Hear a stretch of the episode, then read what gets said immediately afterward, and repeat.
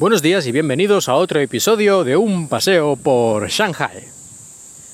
Hoy voy a hablar de mi experiencia viendo el fatídico partido de fútbol entre España y Rusia. Y no voy a entrar a ahorgar ni hacer daño hablando de lo que es el propio partido, sino de cómo pude ver yo este partido.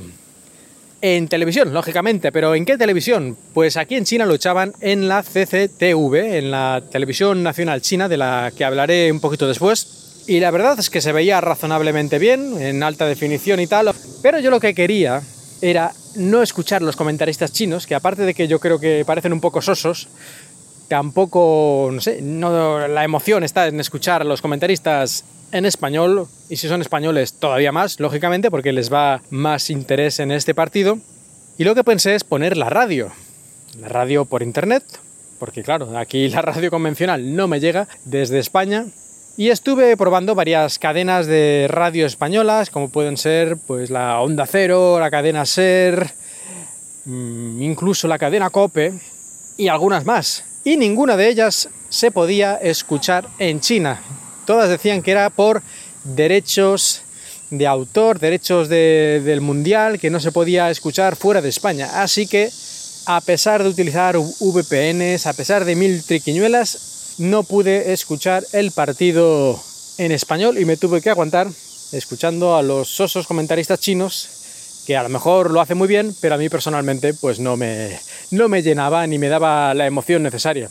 Pero sí, aquí en China, aparte de este caso, que es en principio por derechos de autor, es cierto que muchas de las radios extranjeras a veces también están bloqueadas, no todas, pero sí que hay algunas que sí, y aplicaciones como la muy famosa TuneIn o TuneIn, que es una aplicación de radios, que puedes escuchar cientos o miles de radios alrededor del mundo en esta aplicación, directamente cuando utilizas la aplicación en China, lo que hace es que solo te muestra las radios chinas. Tú ya puedes venir con tu aplicación instalada desde donde tú quieras, desde España, que cuando llegas a China solo te salen las radios chinas yo ya no sé qué decir al respecto. Yo creo que ya habla la situación por sí misma, el absurdo de, de todo esto.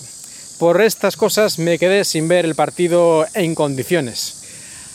Al final, no sé muy bien ni cómo, sí que logré escuchar algo de, una de estas radios con esta VPN al final conectado a un servidor en España y, tardando 10 o 12 intentos en conseguirlo, al final sí que logré escuchar algo los últimos 15-20 minutos, pero la señal, ya esto ya no sé de quién era culpa, es que siempre es así, iba como un minuto retrasada, es decir, cuando ocurría algo en la pantalla, un minuto después hablaban de ello en la retransmisión, así que hombre, daban vientillo, porque al fin y al cabo en estos partidos la mayor parte del tiempo es pasa el balón a uno, pasa el balón a otro y eso casi da igual que lo digan un minuto antes que un minuto después.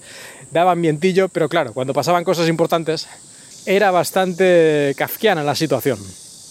Y volviendo ahora a la CCTV que he mencionado antes, esta cadena nacional de televisión china significa China Central Television, la televisión central china, y a mí siempre me ha hecho mucha gracia su nombre, estas siglas, porque corresponden también con las siglas en inglés de Closed Circuit Television, es decir, circuito cerrado de televisión. Lo que se utilizan las cámaras de vigilancia que se utilizan en una tienda o en una empresa para vigilar lo que ocurre. Así que, no sé, un poco. No, no está falto de ironía, ¿no? Que la televisión en China se llame CCTV. En todo caso, la CCTV tiene, es una de las televisiones, si no la más grande del mundo, seguramente, dado las condiciones demográficas y geográficas del país. De hecho, tiene unos 50 canales diferentes, que algunos son, digamos, provinciales, aunque claro, hay provincias en China que son más grandes que España y tal, pero bueno, eso sería otro tema.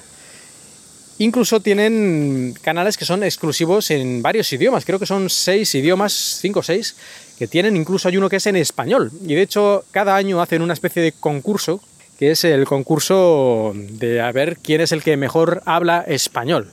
Y son estudiantes chinos que van a este concurso para intentar demostrar que hablan el español y conocen la cultura española y todo eso lo mejor posible. Lo podéis encontrar en YouTube, creo que alguna vez anteriormente lo había mencionado, pero es bastante curioso.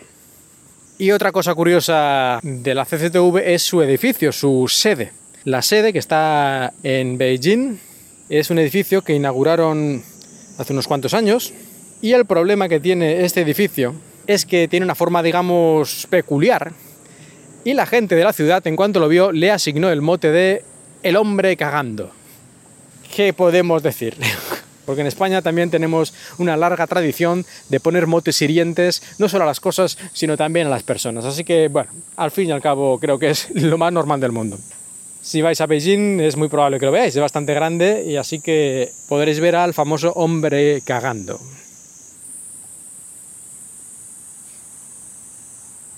Huelga decir que la CCTV es portavoz del gobierno, básicamente, y que todo lo que digan pues es lo que piensa y lo que quiere decir el gobierno de China. Esto creo que es bastante obvio.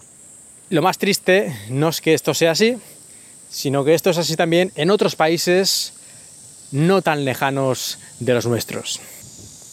Pues hasta aquí eh, el episodio de hoy, otro episodio entre el calor y las cigarras. Espero que os haya gustado y que hayáis disfrutado de este paseo por Shanghai.